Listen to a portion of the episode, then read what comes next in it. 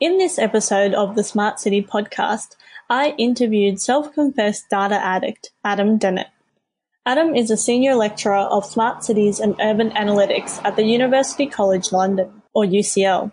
According to Adam, the smart city space expands from brewing beer to the social impacts of new technology, with a foundation of open data and education. We discussed a large range of interesting topics, including UCL's Smart Cities Master's degree and where the UK ranks when it comes to smart cities. This episode is a bit longer than usual, but I hope you can keep on listening till the end as we discuss the social implications and the power storage opportunities of autonomous and electric vehicles. As always, I hope you enjoy listening to this episode as much as I enjoyed making it. It's the Smart City Podcast. Whoa, with Smart City experts, here we go. Connecting smart technology, both big and small. Smart cities are making life better for all. Big data, emerging trends, self driving cars, and more. The Smart City Podcast is what you're looking for. Hey Adam, how are you going tonight? Well, it's tonight my time, um, early morning your time. Uh, winter's morning in London, but uh, yeah, it's good. It's not raining at least. Oh, very nice. It's actually really, really warm here. So let's jump straight into it. I'll start in the past and just want to get a bit of understanding about your background and um, what you are passionate about um, in this space. Sure. Okay.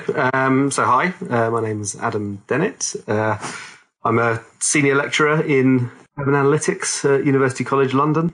Um, I'm a geographer by background, actually. I, I, I, was a geography teacher for a little bit, and then I came back into, into higher education, did a PhD, and uh, ended up moving into this this area of, of, of, of I mean, cities and kind of urban analytics and uh, data and uh, all of these sorts of things. Um, so yeah, I'm a geographer. My, initially, I used to work a lot in migration. That's where I sort of came into looking at big data sets. Um, migration data sets are generally huge because they've got origins and destinations, but migration uh, sort of flows are very similar to flows of things like flows of traffic in cities and, and, and those sorts of things. Um, so yeah, that's that's my background. I, have been at University College London for the last seven years, um, and for the last four years, I've run what I think we think is the um, certainly in the UK the first smart cities uh, degree in, in the UK, and I think we were certainly one of the the first in the world. Um, so I work in a department called the Centre for Advanced Spatial Analysis, which is a small department um, in the Faculty of the Built Environment at UCL. Um, and we do, yeah, we do data analytics and we, and we do kind of, um, you know, computational methods for understanding people and processes in, in cities. And, um, and we were doing this stuff. We, we were founded in 1995 by, um, someone called Mike Batty, Professor Mike Batty. Um, Mike is one of the most sort of famous, um, urban sort of geographers, I guess. He, well, he, some, sometimes he describes himself as a geographer. Sometimes he's a planner. He, he just kind of he does um, quantitative computational sort of understanding of cities. And Mike founded a department, and for twenty odd years, um, we were just re- doing research on on cities and on you know understanding how cities operate and uh, work and that sort of stuff. Um, and a few years ago, um, we decided to kind of put everything we do in, in, in the sort of research side of things and, and start to um, develop a, a, teaching program. So probably about six years ago, we started our first master's degree, um, which is now called um, Spatial Data Science uh, and Visualization.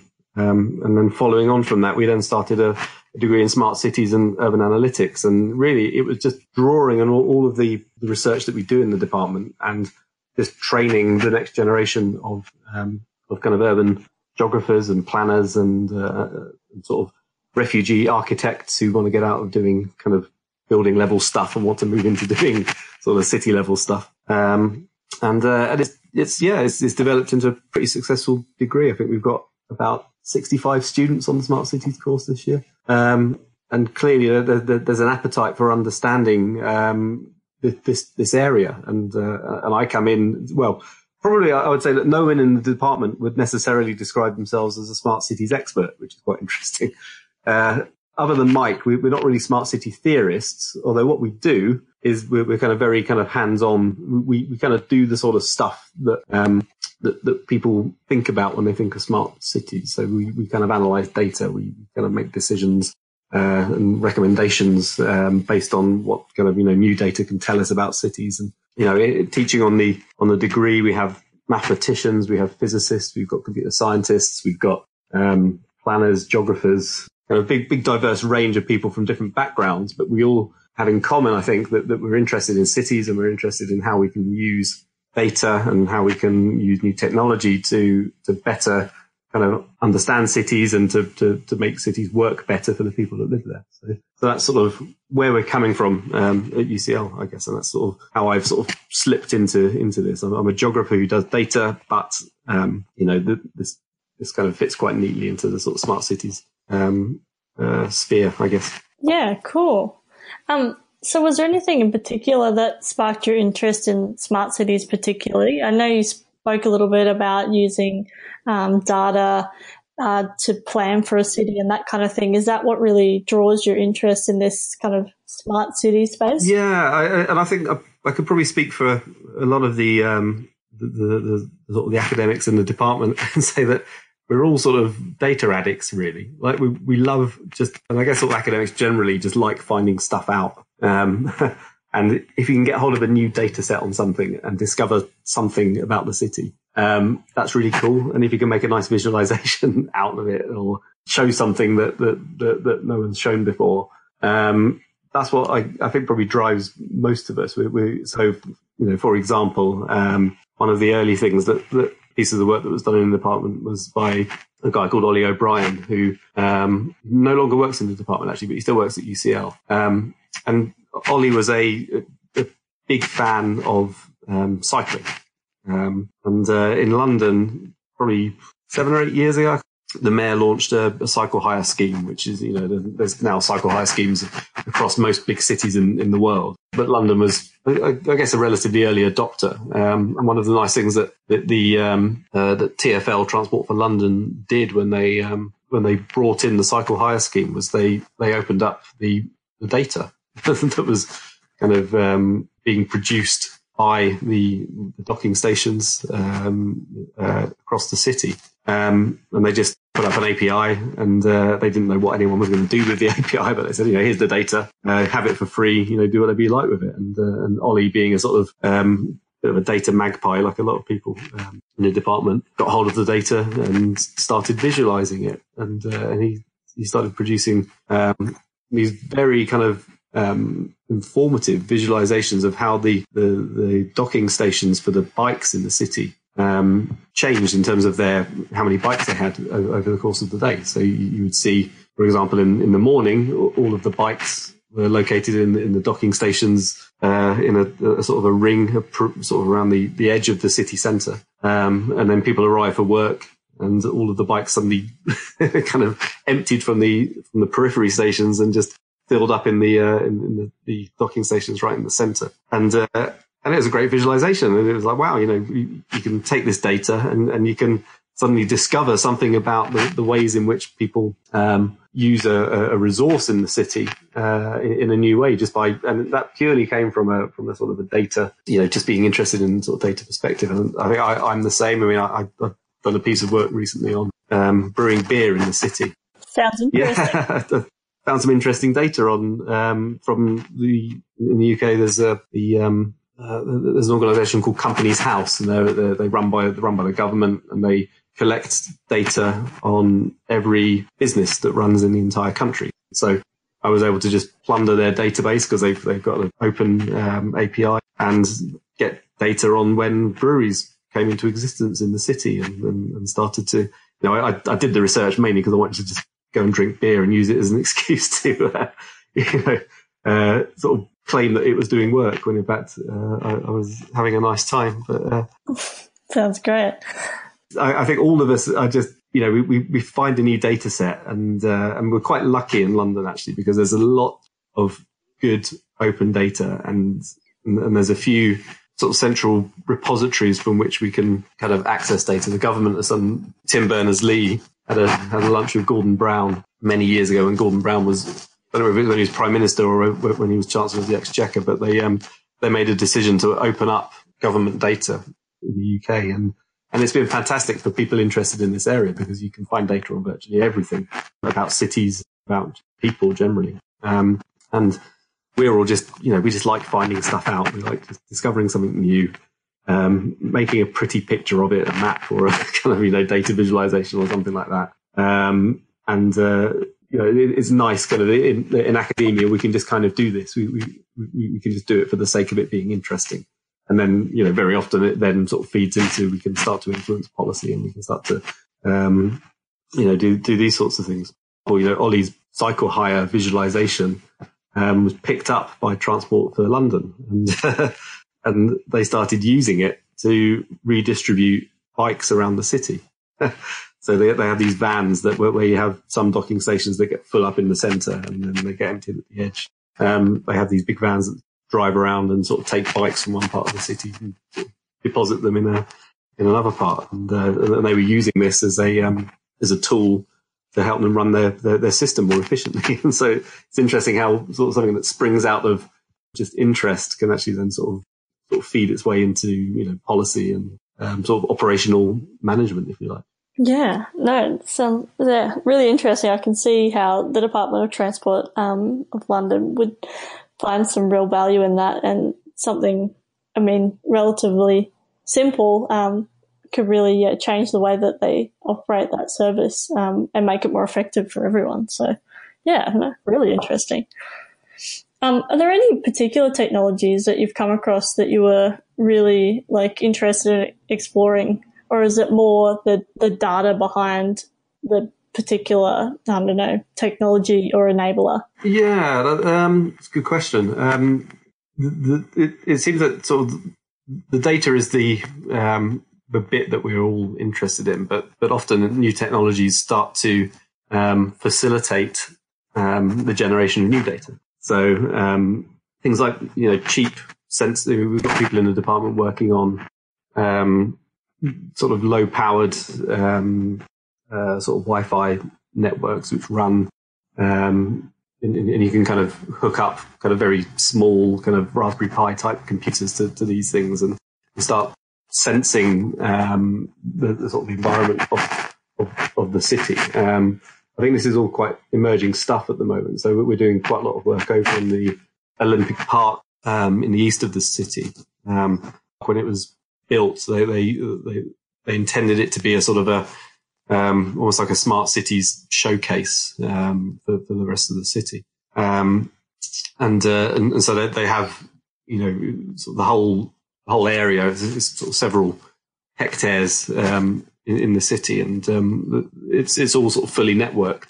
Um, and they've got people in the department starting to work on projects trying to see how we can sort of take advantage of some of these um, uh, sort of low powered sensors which you know, detect sort of you know ambient sort of um, environmental conditions, be it temperature or humidity or uh, these sorts of things, um, and then sort of match that up with other data coming in from. Um, so, for example, the, the Wi-Fi network in the park is quite useful for tracking the movements of people around um, the park. So every time you walk past a, um, Wi-Fi um, access point, your phone, most people have smartphones these days, will be pinging that access point, sort of looking for, for a signal. And uh, um, uh, you can actually kind of track people quite effectively um, around an area that, that's, that's got Wi-Fi like this. And then you can start to sort of match this with things like the ambient temperature. So we've got PhD students at the moment looking at how people use the park differently under different sort of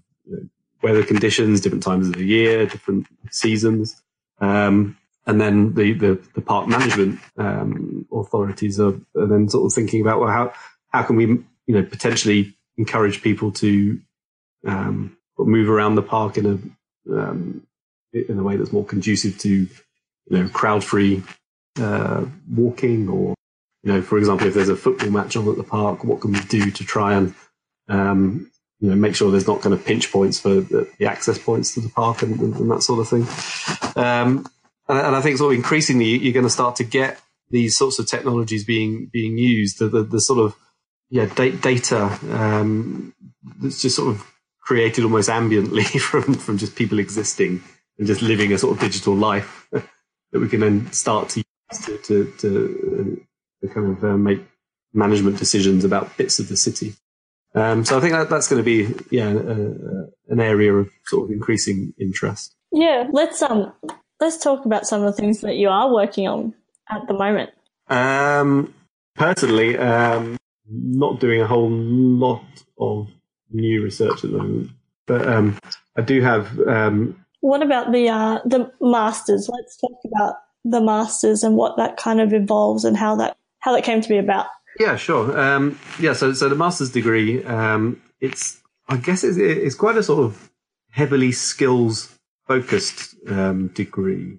Um, I'd say probably two thirds of, of what we do is, is, try and um, give our students the, the skills that they would need to to kind of operate within a sort of a you know um, new world of increasing kind of data and, uh, sort of digital um, resources. So um, the, the people that come to do our degree come from a huge range of backgrounds. But I think the thing that probably ties a lot of them together is that they have not necessarily come from um, computing or a sort of quantitative um, background. We, we, have lots of urban planners, for example, coming to do the degree. Um, we, we have lots of architects um, uh, coming to do the degree. We, have got people from sort of sociology backgrounds, we have people with psychology degrees, you know, huge sort of diversity. Um, and a, lot of them are, are, you know, interested in this area, but sort of feel that they don't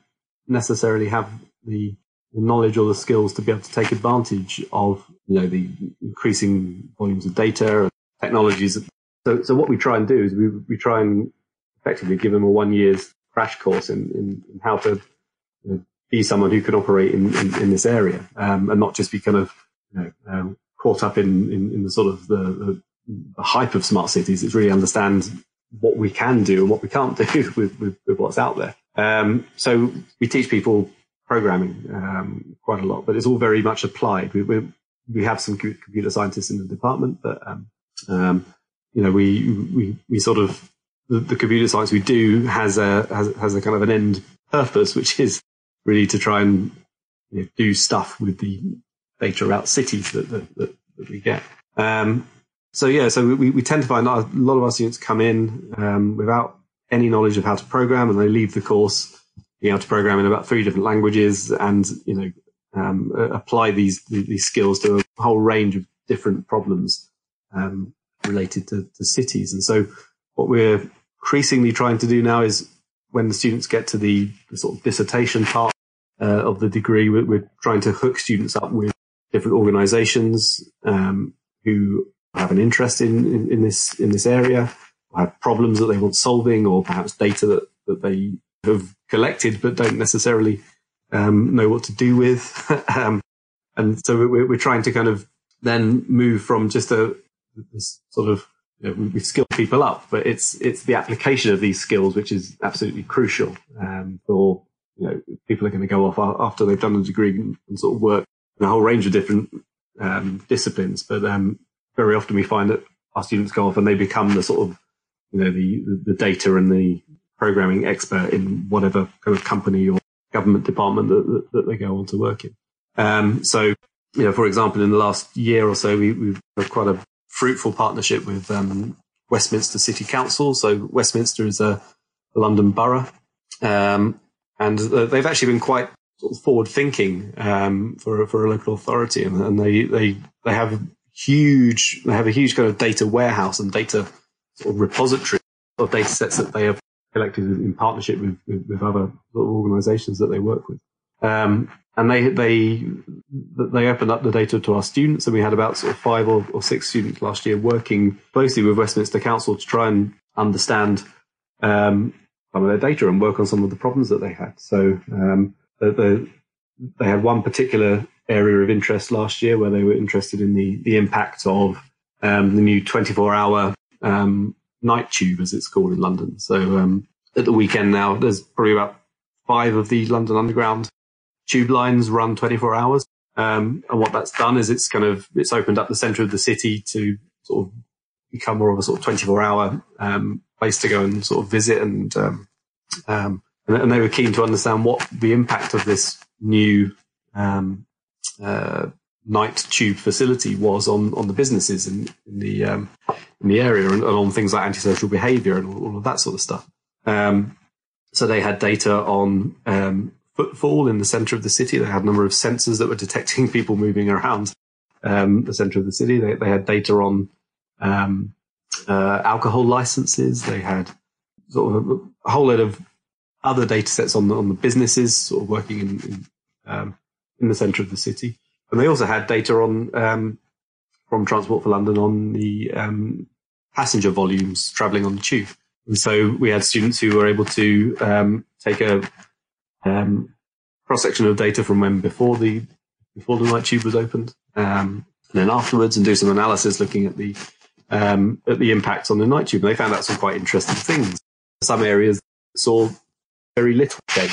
The ways in the, the, the, sort of the numbers of people visiting the area, the times of day in which people were kind of frequenting bits of the city. Whereas on the other hand, there are other bits sort of within the same sort of night tube catchment zone that, saw you know very marked increase, and so they were council were very interested in understanding this and then sort of thinking about you know what they might need to do in terms of um, employing more you know street cleanup teams and things like that, or um, you know understanding sort of the, the, potential benefits to to businesses and you know in relation to business rates and that sort of stuff. And we were able to you know from giving our students the, the skills that they required to make sense of these quite disparate data sets. Um, we were able to then hook them up with, with people that had a real interest in understanding the city and, and how the city changes and how it's working. And then, you know, make some uh, research observations um, that they then sort of took off and, um, uh, and, and, used. So um, it's quite nice that we, as the course develops and as we we're increasing the number of partnerships, um, Mercedes Benz or Daimler, which is the um, partner company this year, working on we're uh, yeah we have sort of various other partnerships with, with commercial organisations looking at things like um, housing. We, we, had some projects that master students have worked on looking at um, changing house prices in the in the centre of the city using kind of data sets from commercial property providers.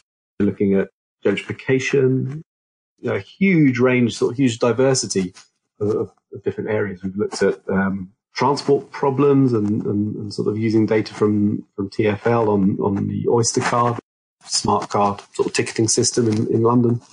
Um, using that to, to understand, you know, the impact of the tube train breaks down in, in, in one part of the system. Uh, what impact is that going to have on people's journeys using several billion rows of, million rows of data from the smart cards? Um, so yeah, huge range of applications, and, and, and our students sort of go off, um, and a lot of them sort of go off and sort of you know um, to cities around the world um, using you know taking these skills with them and, and sort of hopefully making a real um, impact on, um, on the cities that they go to. Yeah, that sounds really interesting. What do you think the foundations for the smart city are?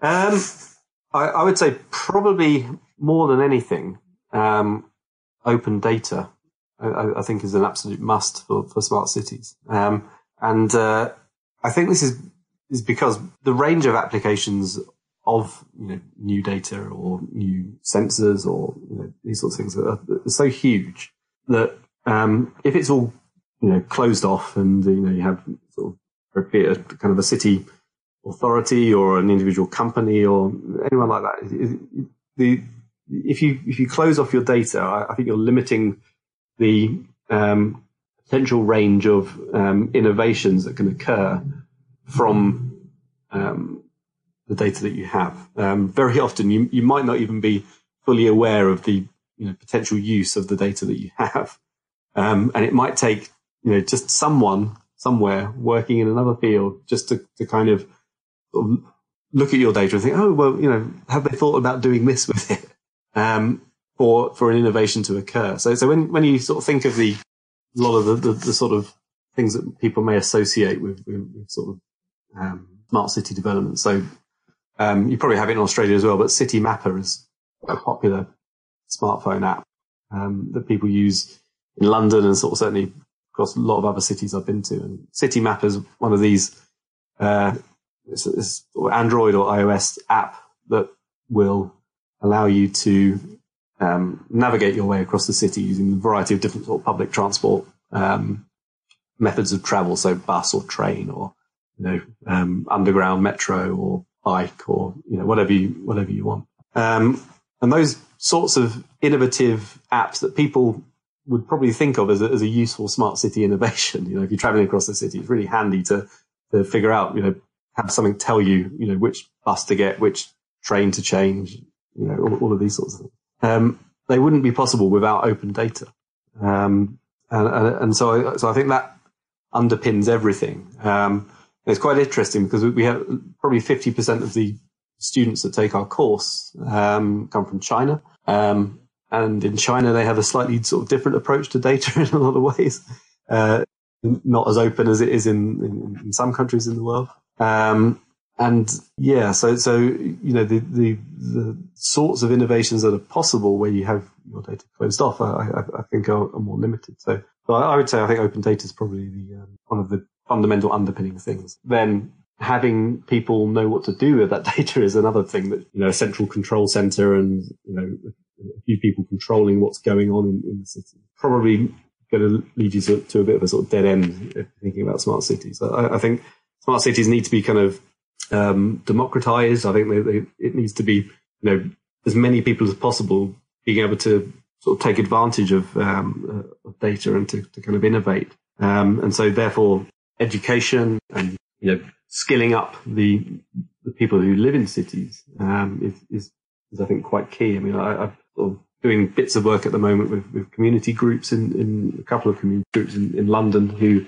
um, you know, they have their own particular, um, areas of interest. So working with a group in Camden at the moment who are interested in air pollution. And um, it's a big problem in the, in, in the borough, it's a big problem across across the city. But um, they they've been collecting their own data on air pollution. They, they, they, have kind of invested in the, these little kind of like test tubes, and you can kind of stick them up on a lamppost, and, and they will kind of collect um, uh, particles from, from the air and you sort of take them down send them off to a lab and you can they've been creating their own data set on, on sort of very localized sort of air pollution in, in the borough but they don't have the, capacity or necessarily the, the, the, knowledge to know how to you know make sense of that data. And so we're we're helping them by kind of opening up the data to our students and, and that sort of thing. Um, but I think in, increasingly you know giving people the the tools to be able to um, uh, do things for themselves and, and, and sort of you know, if, if they if this Camden group were able to, to, to process the data more effectively themselves, and kind of they could then use that to potentially pressure the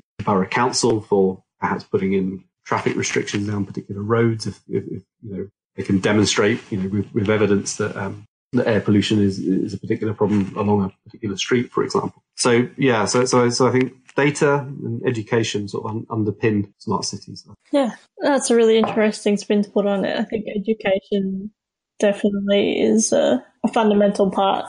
Where do you think that the UK ranks when it comes to smart cities? Um, yeah, we're, we're okay. Um, we're, we're, certainly not, I don't think we're at the top of the pile. Quite often, um, there have been a sort of number of initiatives to, to try and sort of um, springboard um, sort of smart city technologies a bit more in, in, in the UK, but they've been a bit um, piecemeal and, and, and isolated. Um, so there's an organisation called the, the Future Cities Catapult. Um, they were sort of funded by the UK government to provide funding for a number of different sort of Kickstarter um, projects uh, across the country. Um, but it, it, it's not been a, a, sort of a wholesale um, sort of revolution across different cities. Um, Manchester, for example, um, I think is only now putting in a, a, a sort of a, um, a, smart ticketing system for the for the transport in the city. you know, we're in 2018 now, um, and this this sort of technology has been available for a long time. I think last time I went to Manchester about uh, two years ago, and I went to get on the bus. I was amazed that people were queuing to get on the bus and paying with coins. Um, yeah, I, I, had a similar yeah. experience in China, and and he sort of you know, this this is this is crazy. You know, the the bus. I, I, got on the bus I was sort of at the front of the queue, uh, and I then sat on the bus for ten minutes while every passenger after me was counting out their change and sort of paying. Um, and uh, and I think the I, I, remember sort of at the time sort of thinking this this is crazy and sort of doing a bit of like reading up on it and. Uh, and, and they were very, you know, they've been discussing bringing in, bringing in smart cards and stuff, um, quite some time in the city, but there, there was a sort of a paralysis amongst the, the, city authorities, I think, and they were, and they were sort of, you know, saying, oh, well, we, we don't want to do the same as London, you know, that's obsolete technology and all this sort of stuff, talking about the Oyster card but at the same time, not doing anything in, in, in Manchester. And I think that they're finally starting to bring something in now, but it's, um, you know, it's, it's, it's a long way behind. Um, in terms of the, the, sort of data and these sorts of things, um, yeah, we're, we're not bad. You know, in terms of public data, it's okay, but I think it, it could be better. We, still have to, you know, occasionally go through the sort of, um, um, use sort of legal instruments to get hold of data. So, so we have to put in freedom of information requests sometimes to, to access data that, that we should be able to access. Um, and so we, we, we've, we've got a way to go, I think, but, um, yeah, we're, we're certainly not at the, um, um, at the top of the pile, but we're, we're, we're sort of not at the bottom either. Mm. Do you think that the UK um, is a good place to pilot smart technology? Um, yeah, yeah. I mean, it, it's. I think the problem often is in sort of um, sort of scaling things up. Um, so sort of things like the, the Olympic Park um, in, in London are, are you know, they're, they're, trying sort of lots of things over there. Um, but I think it, it can take a while for, um, for sort of these experiments to come to fruition. Um, for example, Intel, a company who had um, quite a large presence over at the Olympic Park, they had um, a research arm that, were, that, was tied in quite closely with, with a lot of the um, things that were going on over in, in the Olympic Park. But just recently, uh, they announced that they're closing down their research arm, which is interesting. And you sort of wonder wonder why um, um, that, well, they decided to pull the investment in, in that side of things. Um, yeah, uh, it, it, it, it's not bad. I mean, sometimes you know legislation can can be prohibitive. Um, you know, things like um, you know using drones to deliver things. Um, Amazon, I know, are sort of trialing um, using drones to, to deliver goods and, and that sort of stuff. Um, now, I, I know sort of certainly the UK probably wouldn't be the best place to, to be trying to experiment with this sort of thing because there's there's a lot of um, restrictive legislation to stop drones flying over you know various parts of different cities. Um, so potentially some, some of the um, innovations that could occur in that area might might be being slowed down um, by more um, restrictive legislation. So um, in some ways, you, you might not be able to be as creative in somewhere like the UK. Um, yeah. So do you think that um, in the UK particularly, there's better integration that's needed across the disciplines, like government, universities, industries, that kind of thing? Yeah, yeah. I mean, I, I think you can always um, you can always have more, more, more kind of integration. I mean, I, I sit on the um, Smart Cities Advisory Board for Islington City or Borough Council. Um, Islington have done a, they've done a pretty good job of bringing together um, academics, industries. Also sitting on the board are representatives from, from Microsoft, other sort of technology companies, uh, other local government representatives.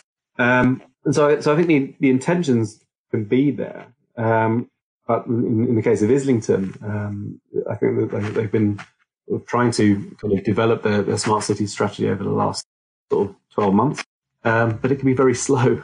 And uh, despite people sitting around the same table in the same room, um, the time it takes to get from talking about these sorts of things to actual kind of implementation can be very long. Um, and I think sometimes the, the, sort of the recommendations can take a little bit too long to, to, to sort of work their way through into the, um, into the real world, I guess. So yeah, I, I, I don't know what the, I don't know what the solution to this sort of thing is there can sometimes be you know a bit of a sort of pullback to, to, to the kind of classic sit around the table in a, in a committee and talk about things and then everyone sort of be in agreement that this is a great idea. But then, you know, two years down the line, things, things haven't changed much. Um, and I think the case in, for, for a lot of cities and for, for a lot of um, places in the world. And, and, sometimes you just need sort of, um, you know, small scale, private startup type people to, to kind of, you know, just get on and do something um, for, for the changes to, um, um, to start to take place, I think. Hmm. Do you think that the UK can become leaders in the smart city space? I think we can. Um, I, I, I, I, think sadly at the moment, um, the, the, the sort of um, I think quite often you, you need a sort of a, a central government uh, sort of push for this sort of thing. So either um, you know it, it, you will need someone up quite high um, saying that here's money to um, to try and facilitate this. And then I think at the moment that the government's probably too preoccupied with dragging us out of Europe to to, to, to sort of worry um, as much as they should be about you know just running the country is increasingly um, you know, going to be relying on new technologies and, and, and that sort of stuff. Um, and I think, you know, maybe the, the, priorities within central government at the moment are a bit misplaced. And I, and I think the time that's wasted on taking us out of Europe, um, could probably be better spent thinking about how we could improve, you know, stuff that's going on currently. Interesting perspective. I'm academic, so most academics are against Brexit because we can see the, the, kind of the damage it's causing sort of elsewhere. So, what do you think that the uh, um, what do you think the emerging trends that people aren't talking about? Um, what do you think those um, are? Well, I think that probably the the thing that's going to change most over the next twenty years, I think, um, is going to be in and around transport, driverless vehicles, electric vehicles. Um, I think that's going to be a huge, huge change for cities. Um, you know, the, the, the, UK government has said that we're not going to be selling petrol and diesel cars in 20 years' time. And so everyone's going to be driving electric or, or hybrid vehicles probably. Um, I, I, think in parallel with the um, electric vehicles is, is, is going to be the sort of autonomous vehicles. Um, and cities are going to change a lot because of that. So, so I think the, I mean, you were talking yourself earlier about how you're sort of going to be your day job working to, to sort of prepare um, sort of roads and, and, things like that for, for, for kind of driverless vehicles. Um, I think that's going to be change. Um, it's going to be a big change, probably more socially um, than technologically. I mean, the, the, the amount of dro- jobs that are um, sort of currently tied up in cities in and around driving, be it delivering stuff or you know moving people from A to B in taxis or, or buses or, or these sorts of things um, is huge. Um, and I think certainly before I die, assuming that I live for another sort of 20 or 30 years at least, um, it's going to be a huge change um, in, in cities. Um, and so I, I, don't think that we're, we're sort of fully preparing for this change yet. Um, and, uh, and I, I, think it will probably creep up um, on us. I mean, I, I, think we'll probably in the next 10 years, we'll have um, driverless cars will be very common within within cities. Driverless taxi, that sort of stuff. Um, but with it sort of coupled with with with, with kind of um, electric vehicles, I I, I think um, the the way in which we because electricity consumption is going to go up hugely. Um, I, have read things, um, some quite interesting things about sort of innovations in and around um, the storage of um, uh, renewable energy. So, so in the UK, we, we sort of benefit a lot from having a lot of coastline. Um, and we're getting increasing numbers of um, offshore wind farms springing up around the coast, uh, which is fantastic. You know, this, this, is you know we've got a huge amount of wind that we can take advantage of. But of course, the wind is a bit sort of periodic. Uh, some days can be very windy, some days can be much less windy. Um, so the, the storage of the electricity generated by, by these sorts of things is, is quite an interesting problem. And, and, I, have seen some companies working in and around using the batteries within electric vehicles as a kind of distributed um, sort of battery in, in effect. Um, so uh, sort of distributed energy storage solution. So where we have when we have enough electric vehicles on the roads in the country, we, have effectively got a huge battery that we can use to, to kind of regulate the, the, the, supply of energy around the system. So when people park their cars up, they can, you know, as well as recharge them, they, they can use the batteries to, to, maybe even out the kind of electricity. Um, so I think that that's going to be happening. Um, and, and, certainly in 30 years, I wouldn't be surprised if, if we've got, you know, virtually, um, you know, complete kind of autonomy amongst sort of driving vehicles around, around cities. And these will all be electric and they'll all be hopefully powered on um, renewable energy. And so that's going to be a huge change. And I think it's really going to affect um, a lot of things in cities. Hopefully the air quality is going to improve, but we'd have to think carefully about, um, you know, what are people going to do um, who were previously employed in, you know, um, driving jobs. So taxi drivers, delivery drivers, that sort of thing. Um, and I think in parallel, things like, you know, there's experiments in this country at the moment, um, in Scotland, um, in and around the, the, the sort of universal, um, basic income, um, idea. So, so everyone, regardless of who you are, gets a, you know, a basic level of income from the government. Uh, and, uh, and then that, that sort of potentially sort of frees up, um, uh, people, you know, frees them from, from poverty, hopefully.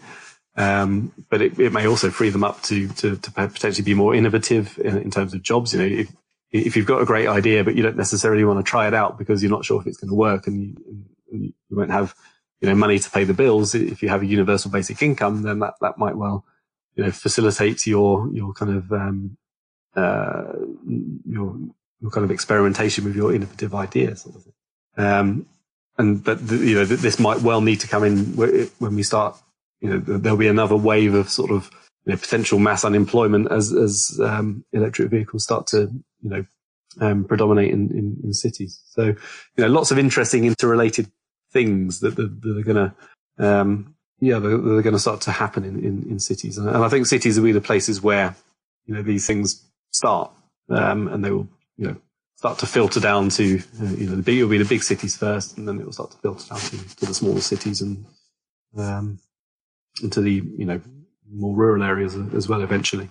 Yeah, wow. That's so much to think about. Um, all the intricacies and the interrelatedness of everything. Um, yeah, once you start thinking about it, it's just kind of like an endless web of things that, um, you know, the smart city space kind of captures. It's, it's really exciting. So my last question is: How do people? How can people connect with you? How do the people um, listening? yeah, very easily.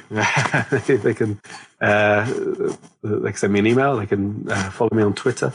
Uh, they can you know, visit our um, our website at, at UCL. So um, ucl.ac.uk forward slash um, CASA. Um, and yeah, please, please, do, you know, drop, drop me a line if you're interested. And, um, you know, please go and, you know, if you, if you fancy learning a bit more, um, uh, uh, about sort of, uh, the skills you might need to, to, to operate, um, within a smart city environment, then, uh, by all means, uh, come and take our master's degree. Yeah, I think I need to come take the master's degree. Do you do it? no, unfortunately, we, we, can't do it remotely at the moment. So you'd need to come and spend a year in London. But um, yeah. oh, that wouldn't be too hard, I suppose, either. Thanks so much, Adam. It was really, really great no talking all, to yeah. you. It's the Smart City Podcast. Whoa! Thanks so much for listening to the Smart City Podcast. Show notes for this episode and all other episodes can be found at thesmartcitypodcast.com. If you have any questions or comments for me or any of my guests, connect with me via email, zoe at thesmartcitypodcast.com or via the socials. I'm on Twitter and Facebook at smartcitypod. As always, I hope you enjoyed listening to this episode as much as I enjoyed making it. City Podcast is what you're looking for.